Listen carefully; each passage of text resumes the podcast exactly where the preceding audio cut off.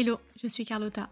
Bienvenue dans Product Marketing Stories, le podcast qui décrypte les méthodologies, partage des conseils et apprentissages concrets pour rendre compréhensible et accessible le product marketing.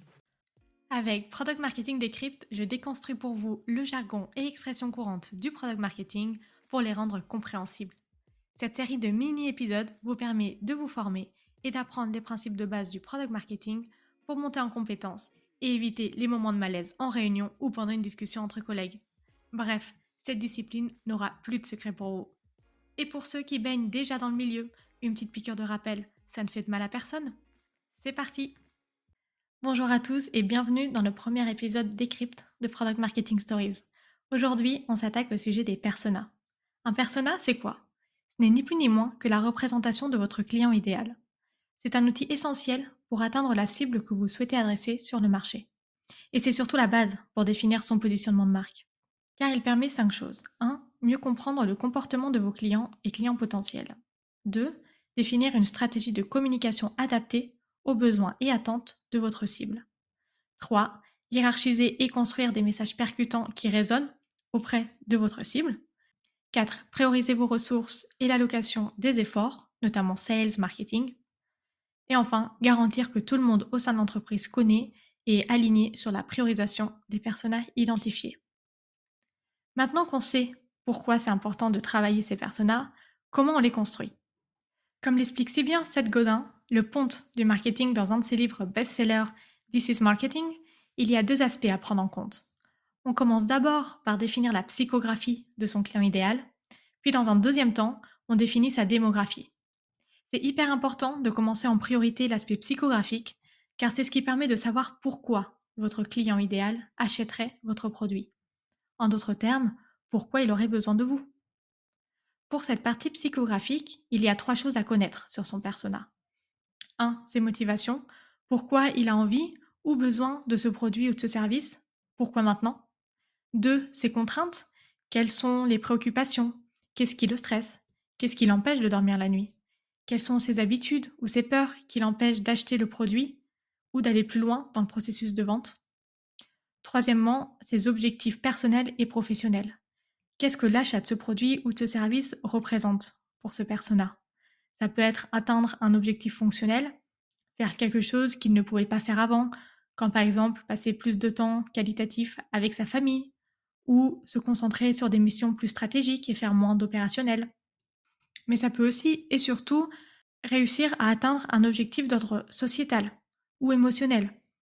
Par exemple, se sentir mieux, être plus efficace, être mieux perçu dans la société, montrer un certain statut social. Bref, une fois que l'on a bien compris les motivations, les besoins et les contraintes, on peut se concentrer sur l'aspect démographique. Ici, l'objectif, c'est de construire une sorte de carte d'identité pour humaniser votre persona, afin qu'il soit le plus réaliste possible. Soyons clairs, ces infos démographiques ne vont pas vous donner les raisons de pourquoi on achèterait le produit, mais il vous permettra de mieux comprendre quel est le contexte. On peut donc retrouver dans cette partie les infos qui concernent les études, la tranche d'âge, le métier, les responsabilités, le lieu d'habitation, sans pour autant aller dans le détail. Ça peut être savoir quel est le pays, quelle est la région, est-ce que c'est plutôt une cible urbaine ou de campagne, etc. On va aussi mentionner les passions en dehors du travail, les valeurs de vie, ou encore les médias et les types de communication préférés. Pour résumer, définir les personas est une étape cruciale dans la construction de ce positionnement et de sa stratégie go-to-market pour être en mesure de savoir quoi dire, où le dire, à qui le dire et comment le dire, de façon mémorable afin d'attirer les bonnes personnes et de générer des leads qualifiés. Pour ça, il faut savoir qui sont vos meilleurs clients et utilisateurs, c'est-à-dire qui sont vos bailleurs et user persona, car ça peut être deux personnes distinctes. C'est savoir ce qu'ils recherchent avec votre produit et quelles sont leurs problématiques. Pour construire les personas, vous avez plein de moyens à disposition. Ça peut être mener des études qualitatives avec des interviews en one-to-one ou en focus group. Faire une étude quantitative avec un sondage par exemple. Ou faire des recherches sur les plus grosses requêtes dans les moteurs de recherche. Si vous avez des équipes sales et customer success, il faut absolument échanger avec eux, car ce sont eux qui échangent avec les clients et les utilisateurs au quotidien. Pour y voir encore plus clair, ce qui est intéressant de faire, c'est de définir aussi votre anti-persona.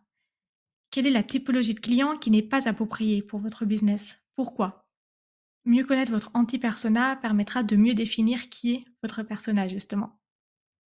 Un dernier point que je voulais évoquer avec vous, c'est qu'il est tout à fait possible que vous ayez plusieurs personas. Par contre, ça ne signifie pas qu'il faut investir de manière égale sur tous, car vous risquez d'abord de diluer les ressources, surtout les budgets en communication, pour réussir à adresser les différentes cibles, mais aussi vous risquez de ne pas avoir une proposition de valeur assez claire et percutante, car trop mainstream, pour réussir à parler à tout le monde. D'où mon message. Ne confondez pas la cible d'usage de votre produit de la cible de communication.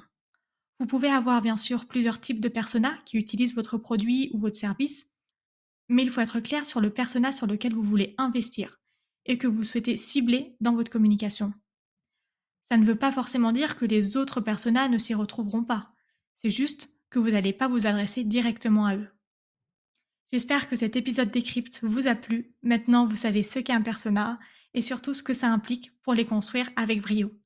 J'ai d'ailleurs préparé un template Notion pour vous aider à faire ce travail. Vous pouvez le retrouver dans la description de cet épisode. C'est tout pour aujourd'hui.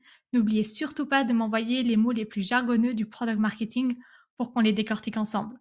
À bientôt pour un nouvel épisode. Merci d'avoir écouté cet épisode jusqu'au bout. Si l'épisode t'a plu, n'hésite pas à le partager sur LinkedIn en me taguant. Tu peux aussi me soutenir en laissant un avis 5 étoiles sur Apple Podcast et me laisser un commentaire. Ton aide est précieuse pour m'aider à faire connaître Product Marketing Stories et aussi m'encourager à créer davantage de contenu. Alors merci